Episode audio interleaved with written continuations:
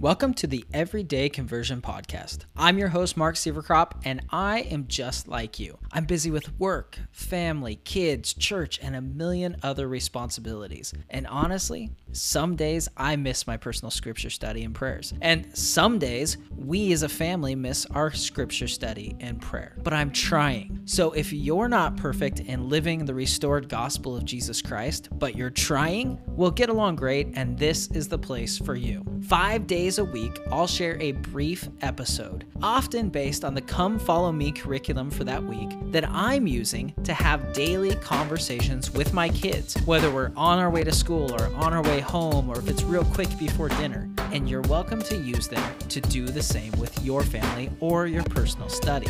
Just know that the views and opinions I share are mine alone and do not represent the official doctrine and viewpoint of the Church of Jesus Christ of Latter day Saints. Now let's jump right in with today's episode.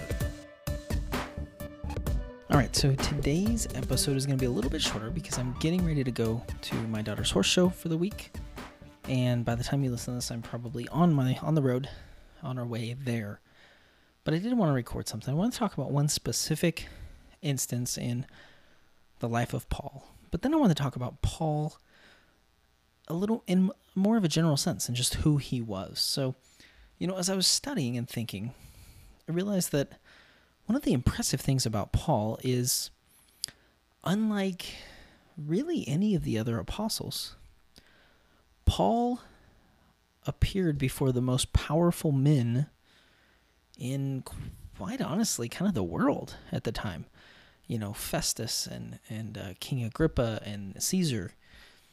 You know, he spoke before and to these men, and you know, held his own, uh, bore testimony to kings and rulers, and that's impressive.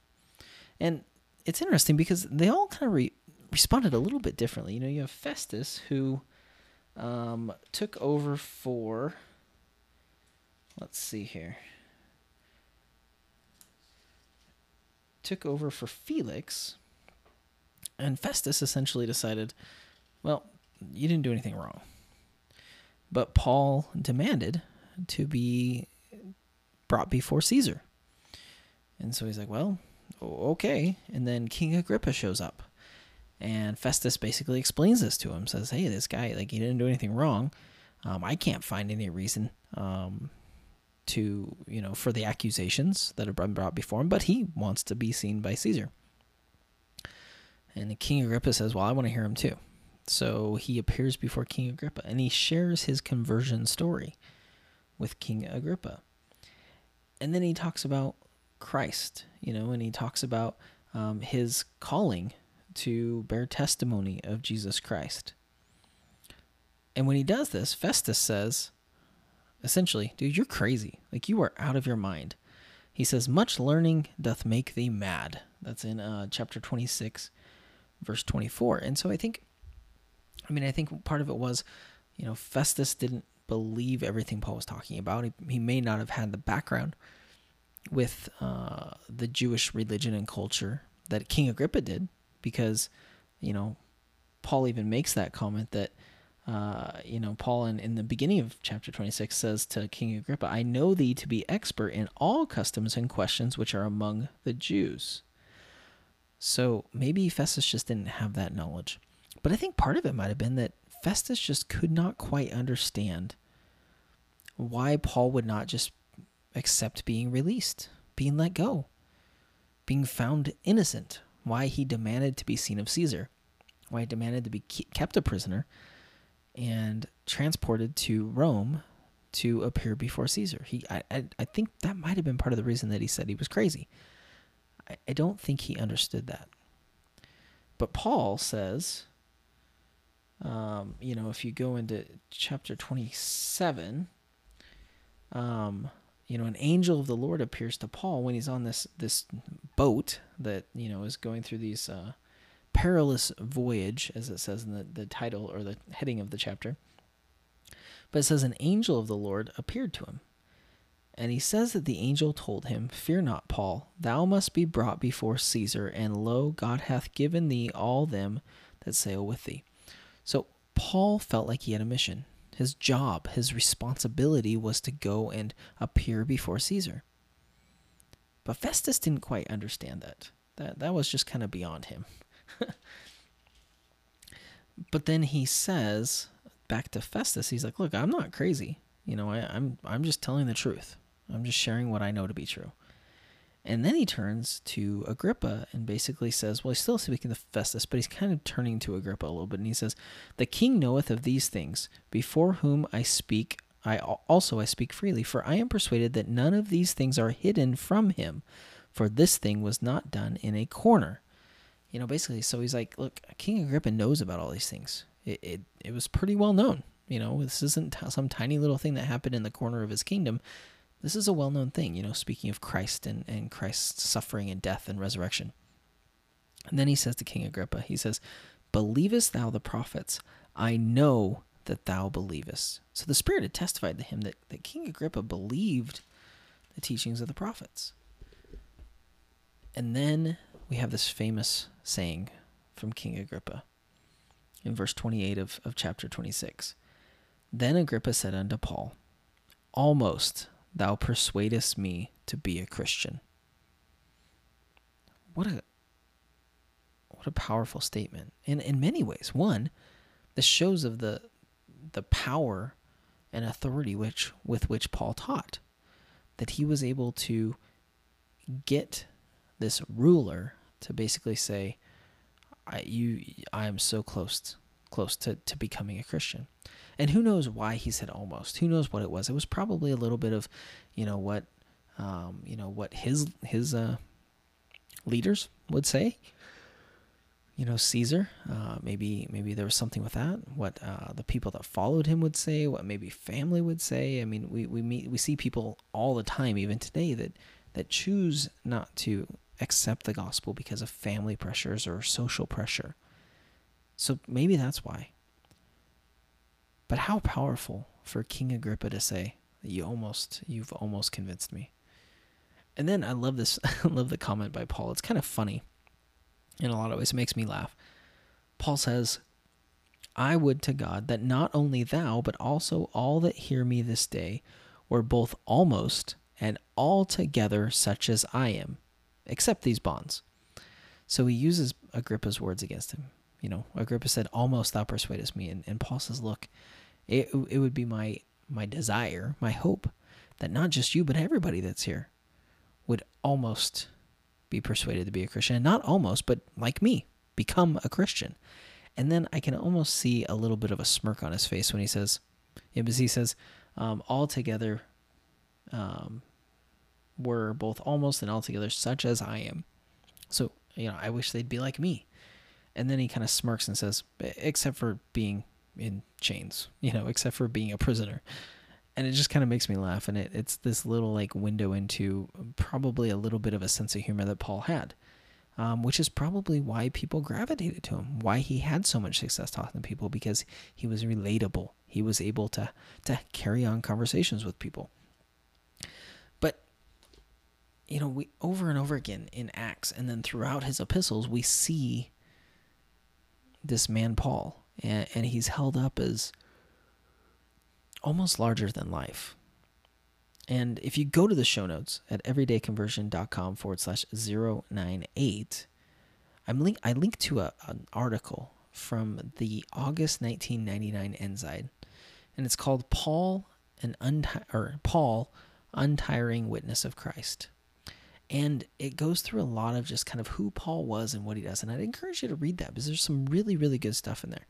Uh, both why we should be interested in him in our day, but also some of the background, you know, who he was, um, uh, his vision, you know, the actions that he took, you know, his, his epistles, um, and then a lot of the things he teaches. And it's a really, really good article. So I highly recommend reading that. Go to everydayconversion.com forward slash 098 to read that.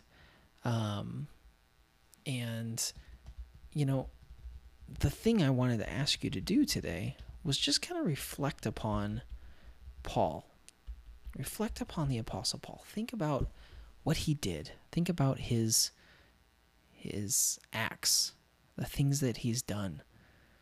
And then ask yourself these two questions. Question number 1. what is your favorite event in Paul's life? And why is it your favorite? And number two, what attribute do you admire most about Paul? And then to follow up on that, I'd encourage you to make plans to implement that attribute in your life. Again, you can find the link to that article, Paul, Untiring Witness of Christ, at everydayconversion.com forward slash 098. And I also think it's important, I'm going to tell you this before I finish here. I also think it's important to tell you that my guess, and I can't guarantee this, but more than likely, we will hit 3,000 um, downloads tomorrow, which is pretty exciting. 3,000 downloads in less than 100 episodes. Um, and I appreciate you for listening. I appreciate you for taking the time to listen, for um, downloading this, uh, sharing it with your family, asking the questions, having the conversations, using this as part of your personal study, uh, your family study, um, your your church lessons, however you use it. I appreciate you doing that, and we're gonna hit three thousand probably tomorrow, and if not tomorrow, certainly the next day. Um, but I think we're gonna hit it tomorrow, and that's super exciting. I really appreciate you for being willing to listen, and if I could, I'd ask you to share the the podcast. Share it with a friend of yours. Share it with somebody who you think might enjoy it so that we can get this podcast into more hands to help busy families, busy members of the church um, to have more effective uh, personal and, and family scripture study and to implement Come Follow Me more fully into their day to day lives. So again, today's episode is 98, so you can get that get the link to that article, Paul, Untiring Witness of Christ, at everydayconversion.com forward slash 098. And my two questions for today are What is your favorite event in Paul's life, and why is it your favorite? And number two, what attribute do you admire most about Paul? All right, that's it for today. Now, I know, I know you want to hang out with me longer, but we both have a ton of things to do today, including living the gospel and trying to be like Jesus. Cue primary children singing.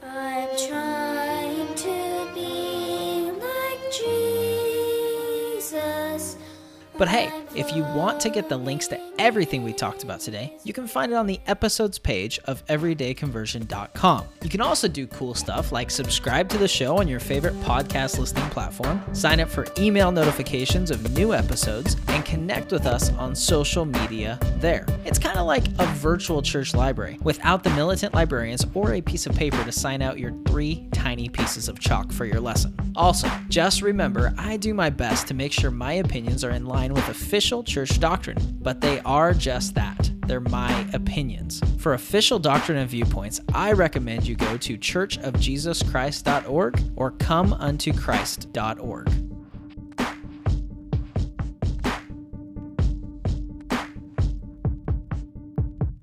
Hey, it's Mark here, and I wanted to share a new tool with you that I'm super excited about. You know, last year my wife and I went through the new self reliance um, classes that the church offers, and we did the personal finance one.